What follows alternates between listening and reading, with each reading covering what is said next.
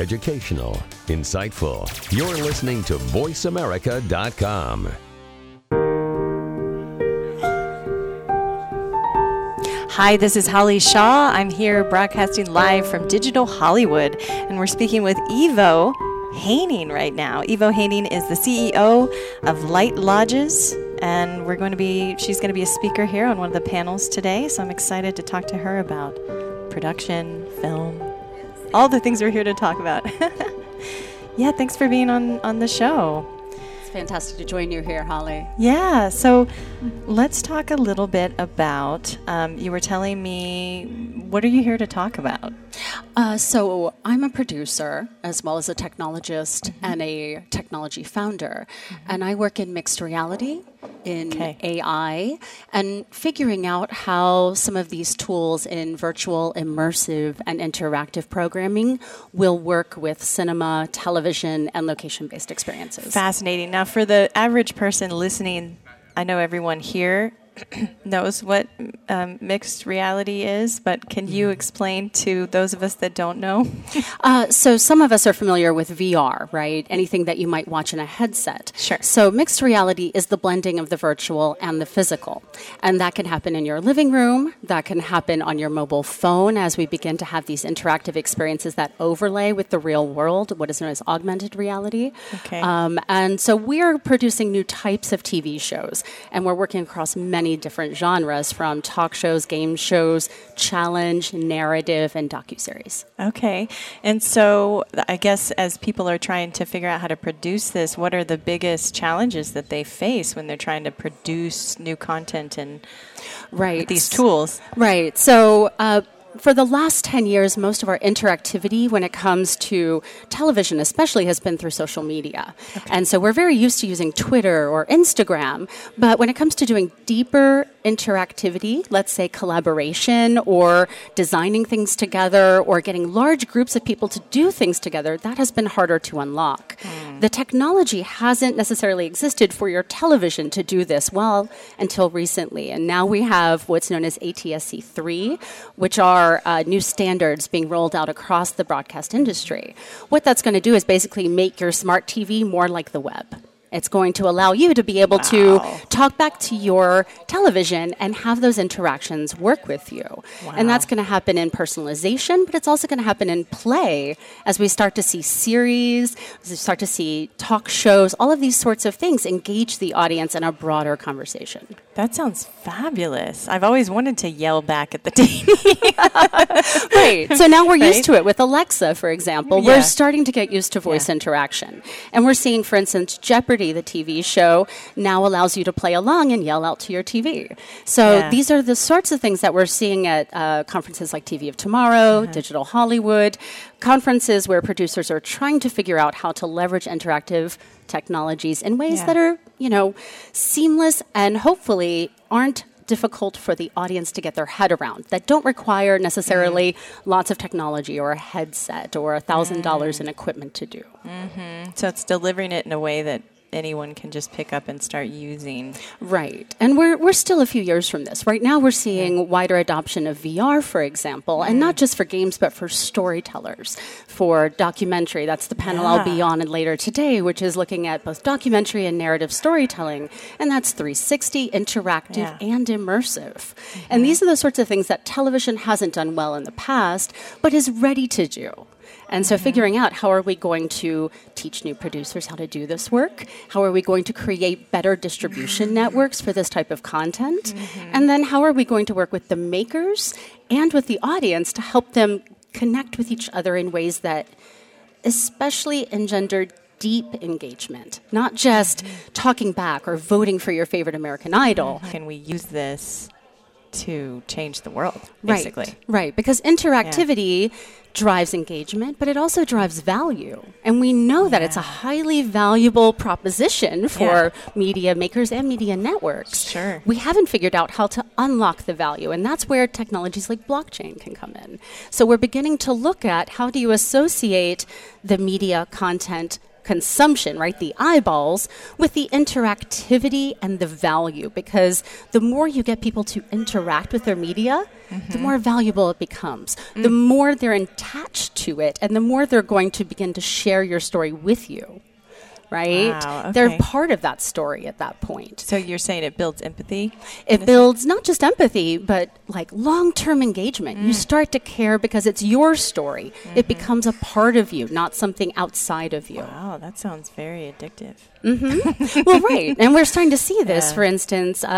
We see, for instance, on the phone, games like HQ will have hundreds of thousands of players every day.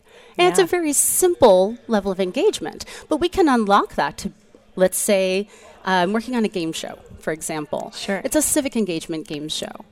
We want to unlock hundreds of thousands of people working on big challenges together.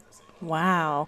So that's just one practical application of this technology and the way you're envisioning it. Can you give me examples of, you mentioned documentaries, like bringing people into experiences of other people. Right. So I'm working on a series right now around chocolate around the world. And that's specifically 360 stories that are interactive from the makers of your chocolate. So it's generally young people, teenagers and young adults. Mm-hmm. We've been to Dominican Republic. We have a team right now scouting in the Amazon. And our goal is to hit 22 countries and to hand off the media kits to the young people directly. We don't want to tell their stories for them. We want them to tell their own stories and to interact with the audience directly. Wow. So you are putting the tools into the hands of the people to produce their own work. Right. I used to be an educator. So figuring out how to unlock that creative potential, because generally, if you are a farmer in a country where you don't have regular internet access, mm-hmm. you're not going to have access to learn these new skills. Mm-hmm. And that's where getting the audience and the participants and the makers all together can change the equation around education, around social impact, mm-hmm. around environmental. All of the different data points that we're trying to measure can be brought together in the story. Wow, that's so fascinating. I love the idea of using this tool for education, using it, because I think these days so many people are expecting themselves to be producers. We have many tools, at least here in the U.S., you know, and in Europe, but then there are people in remote places that don't have the same tools. Generally, yes. Yeah. Here in America, we can pick up a smartphone and do this, but when I was in Dominican Republic, it was 45 minutes to get to internet access. Right? Wow. Yeah. And so most of our farmers and the people who make our food around the world are very much disconnected from the rest of us. And I see interactivity as a way that we can begin to create closed loops. And it's not just about food. It's about everything we create and touch in our lives. Yeah, cool. So what else? What other projects are you working on? So beyond the different types of series, I'm joining the XR Studio that Mozilla is hosting this summer, which is 30 women in mixed reality in San Francisco. Wow. So I'll be moving in there tomorrow. My colleagues are already moving in this week. And then I'm also working on some new projects in Spain that we'll be able to talk about later this year. That was just announced at Cannes, where we're building out mixed reality studios there. And I have a special effects company here in town. So we're working on a number of different film projects as well. Some mixed reality cinematic pieces that you'll be seeing come to theaters, especially in 2020. Cool. Yeah, you mentioned that, a special effects studio called Toy Shop. Right. So Toy Shop we founded 10 years ago, and Toy Shop works at the intersection of media and technology, especially around hardware. So we've built many of the spaceships you've seen in movies, robots, wearables, a wide variety of things that light up or do things or interact. And so we end up doing R&D and prototyping for media industries and for major multinational companies, including media networks. So what we've seen is that many of these technologies are fantastic, but they don't get to people, right? Yeah. Generally, they are only used by a very small number. And so we've tried to figure out how can we begin to socialize some of these opportunities for new types of interfaces, new types of storytelling opportunities. And so Toy Shop is really designed as an R&D lab for that. They're on set right now on the new Avatar films, so you'll be able to catch some of the work that they've been doing soon. Cool.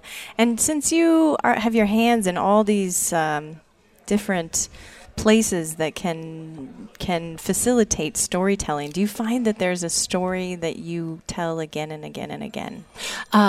Absolutely. And it's around the empowerment around interactivity as we begin to turn on our collective creativity, not just admiring the handful of creators that we tend to lift up, but admiring the creativity in all of us, right? Because the interactive revolution, as we go from passive media to very active media, we are going to see a whole new rise of creators, and they're going to be able to do all sorts of things if we give them the tools to do it.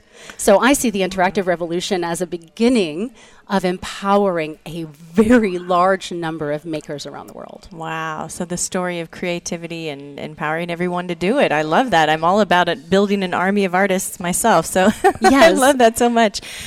So is there, you talked about the empowerment piece. You talked about you're getting together with 30 women. What is that about? So Mozilla's hosting a pop-up called the XR Studio. Okay. This is a first-time initiative for mixed reality makers. And some of us come from broadcast or media or AI or VR, doing many different types of R&D experiments. And because right now we're seeing mixed reality sort of in this nascent stage where it's not quite in the hands of people yet, we're starting to see a lot of experimentation and a little bit of funding, but it's very hard to do this work right now. It's sort of the far edge of media.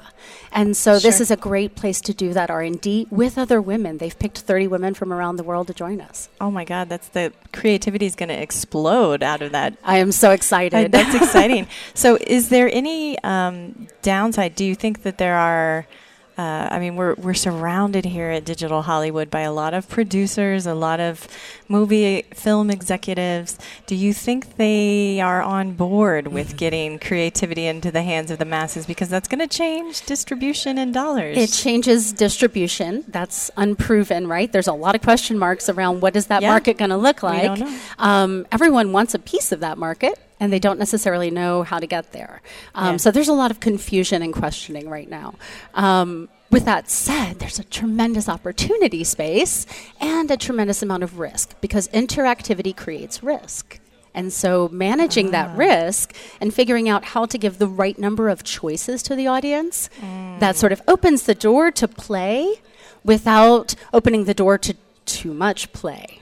Right? There's sort of a fine line there for participation. So say a little bit more about interactivity brings risk. What do you mean? Let's say you have an open user-generated content community where everyone can create anything. Mm-hmm. They're going to create things that are hateful or harmful. And so you have to create choice, standards, and a sense of community so that you can begin to curate together. This has been so great. Thank you. I'm talking with Evo Heyning, and you can find out more about what you're up to. Sure. Our studio is at Light Lodges, so you can go to @Light Lodges and follow along on Twitter, Instagram, anywhere you want. And wonderful. I'm Evo Heyning at Amaration. Yeah, thank you, Evo. This has been a wonderful conversation. I learned so much, so I know that they did as well.